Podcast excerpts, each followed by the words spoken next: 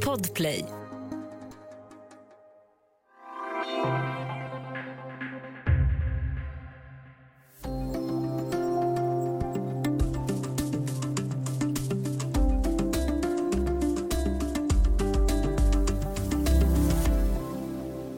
Efter ett drygt år av pandemi så längtar många efter att få röra sig friare och resa och allt fler blir vaccinerade. Flera länder vill få igång sin turismindustri. Samtidigt så försöker EU enas om ett vaccinpass.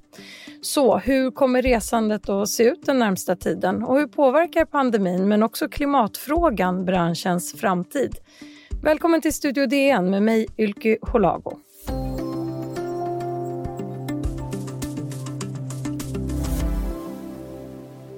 Och jag säger hej till Torbjörn Petersson, reporter på DN. Hej. Torbjörn, du var ju med på Arlanda nyligen när ett av de största svenska charterbolagens första flyg sedan pandemin gick till Gran Canaria. Och Arlanda ligger ju strax norr om Stockholm och är Sveriges största flygplats, vanligtvis full av resenärer och flygplatsarbetare och där det som, som mest går, eh, går och landar 84 plan varje timme. Hur ser det ut där just nu?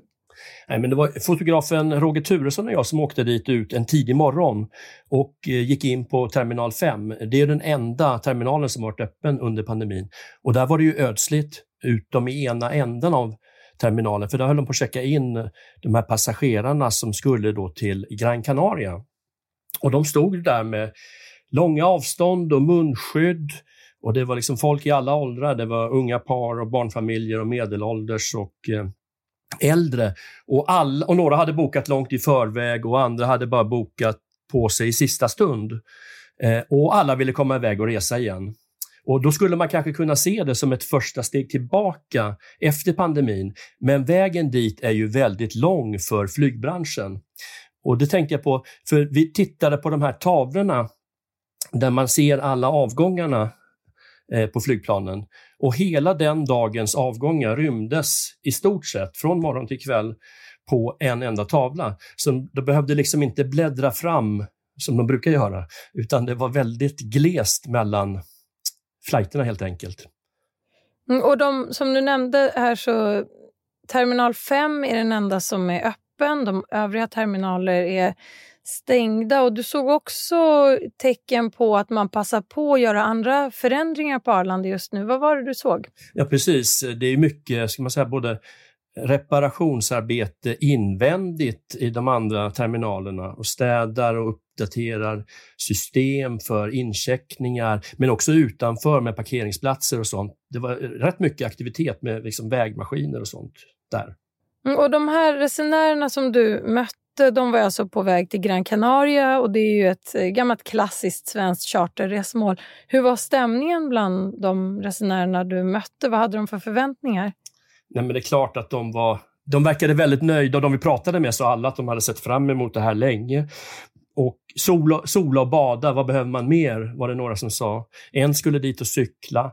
En flydde eh, pollen i Sverige, eftersom det, var en svår, det är en svår årstid i Sverige med pollen. Det fanns, det fanns som vanligt massa olika skäl till det, men eh, en lättnad och eh, de såg fram emot det helt enkelt. Ja, det var inte alla som eh, kom iväg som vi kunde läsa i ditt reportage i Dagens Nyheter. För, för den som vill resa just nu så gäller ju en rad regler under pandemin. Vilka krav är det som ställs för att kunna komma ombord på ett flyg? Ja, det är lite olika beroende på var du ska åka, men i det här fallet då till Spanien så behövde man ha ett, eh, ett negativt PCR-test. Och vi träffade ju ett par i 80-årsåldern som hade blivit stoppade i incheckningen och de hade testat sig dagen innan och mannen hade fått svar att han hade ett negativt test så det var bara att, att flyga för honom. Men eh, kvinnan hade inte fått det och de satt där och försökte få kontakt med testbolaget tidigt på morgonen och, och meddelandet kom inte upp på telefonen som det borde ha gjort och när de ringde till, till testbolaget så fick de en telefonsvarare i, i örat därför att kontoret inte hade öppnat. Och det slutade med att de kom inte iväg. För de hade inte det här PCR-testet som behövde, behövs för att komma in i Spanien. Så de fick helt enkelt vända hem? De fick vända om och när de kom tillbaks hem så hade hon fått testet och det var ju naturligtvis negativt, men då var det så dags. Och när jag pratade med dem efteråt så sa de att de hade tappat lusten att resa överhuvudtaget, så de hade bokat av resan och fått hälften av pengarna tillbaka. Okej, eh, så förutom det här med färskt PCR-test som ju är väldigt kritiskt, som ju visar eh, på om man har aktiv eh, corona eller inte, så finns det väl en hel del andra regelverk som man måste följa på Arlanda under flygresan. Eh, vad kan det handla om till exempel? Nej, men du ska ju ha munskydd och du ska liksom eh, bete dig normalt och inte ha symptom när du åker iväg eh, på så sätt. Hålla avstånd. Hålla avstånd. Precis det vi har hört i ett år nu ungefär. Ja, och när man kommer tillbaka till Sverige från en utlandsresa, vad är det som gäller då? Alltså för, precis som i många andra länder, för utländska medborgare som kommer till Sverige så ska de ha ett, ett test med sig, ett nytaget covid-test som visar att de inte är smittade. Eh, och sen så rekommenderar Folkhälsomyndigheten både utländska medborgare och svenska medborgare att de tar ett test på Arlanda och sen ytterligare ett test inom fem dagar. Mm, och I Sverige så pågår ju arbetet med att ta fram ett eh, vaccinationsintyg och i EU försöker man enas om ett vaccinationspass. Vilken information ska det finnas med i ett sånt pass? Men det ska ju vara, det ska stå om du, att du är fullvaccinerad och sen ska det stå att du har tagit ett nytaget test som visar att du inte är smittad eller ett test som visar att du har antikroppar. Eh, och det där håller de på att förhandla om nu i Europaparlamentet. Och målet är ju att de ska bli klara nu i veckan, eh, om de nu blir det. Eh, men eh, om det sker så hoppas de ju att det ska kunna införas i slutet på juni, ja, eller början på juli om det försenas. Eh, och att alla EU-medborgare då ska kunna resa med ett sådant pass. Eh, men det finns ju också olika som alltid i de här sammanhangen så finns det olika viljor och vad man ska ha med, vad man verkligen kan ha med i passet och vad som inte går att av praktiska skäl ha med. Och, Sverige, och den svenska regeringen har ju då bromsat det här lite grann och menar att eh, det är ganska svårt att införa allt det här över en natt och de har istället föreslagit en slags övergångsperiod på sex veckor. Så vi får, vi får väl se vad som händer här de närmaste dagarna. Ja, vad, men vad tror du, kan det här komma att bli verklighet till eh, slutet av juni? Ja, det är ju svårt att säga, men någon gång, någon gång i mitten på sommaren i alla fall. Vi ska ta en kort paus och sen pratar vi vidare om framtiden för reseindustrin och flygbranschen efter pandemin.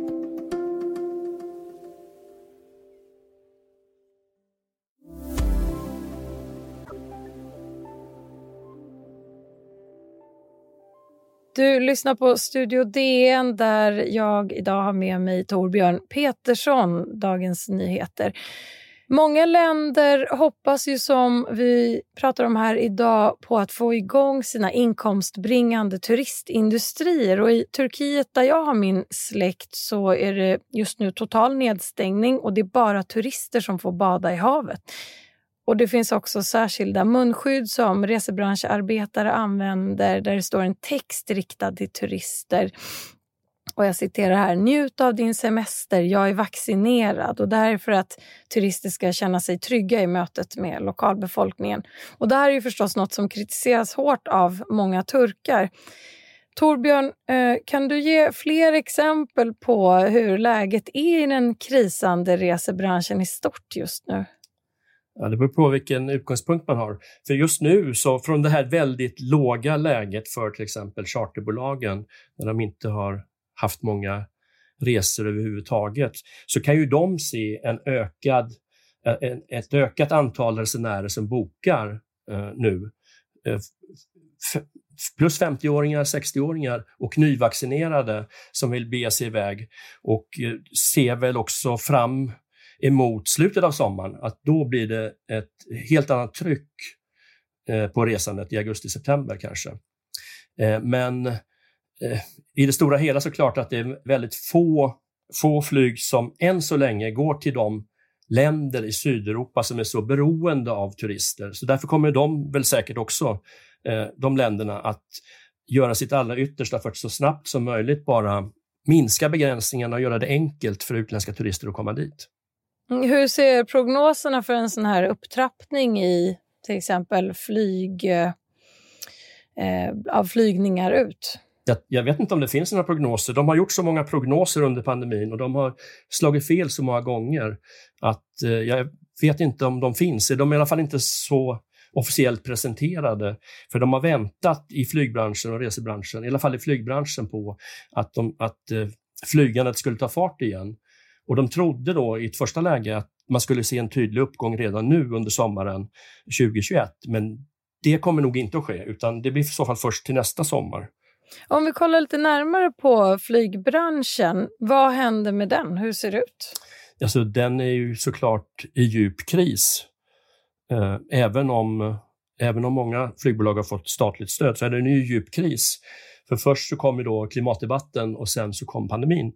Och eh, det finns ju också bolag som, har gått, som det har gått riktigt dåligt för, illa för, som Norwegian till exempel, som har skurit ner antalet eh, eh, destinationer otroligt mycket. Så de kämpar ju verkligen nu. Eh, och allt beror väl på hur de framtida resvanorna kommer se ut. Om vi svenskar vill resa med flygplan på samma sätt som tidigare eller inte. Ja, vad vet vi om det hittills? Eh, korta tjänsteresor förväntas ju till exempel minska. Hur ser det ut på... Precis. Där, där tror jag de, de flesta är, är ense faktiskt att eh, det vi har lärt oss under pandemin, är att det, det går ju ganska bra att hålla digitala möten. Så de här resorna från Stockholm till Malmö eller Stockholm till Luleå över dagen och tillbaka eller från Stockholm till Amsterdam eller Stockholm, Köpenhamn, de kommer nog eh, att försvinna till stor del. Eh, och, det, och det tror jag flygbolagen redan nu räknar in. Så, men däremot så tror och hoppas eh, bolagen att eh, ska man säga, rekreationsresenärerna, turisterna, kommer fortsätta att flyga ungefär som tidigare. Men det återstår ju att se. Och hur tror branschen att klimatfrågan och den ökade miljömedvetenheten kommer att påverka flygviljan framöver? Den har ju redan påverkat flygviljan. Det gjorde den ju redan före pandemin.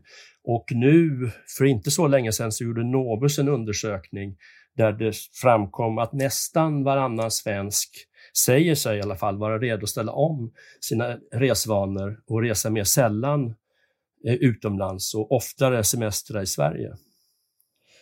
Och innan pandemin så fanns det en uppsjö lågprisalternativ bland flygbolagen. Hur kommer priserna att se ut när pandemin lättar? Ja, det, det kan man spekulera om, men det är lite svårt. Kanske inte jättestora skillnader, men om efterfrågan blir stor nu, att det är fler och fler som ändå vill resa iväg efter att ha hållit sig hemma och varit i Sverige så länge, så kan ju priserna öka, i alla fall på kort sikt.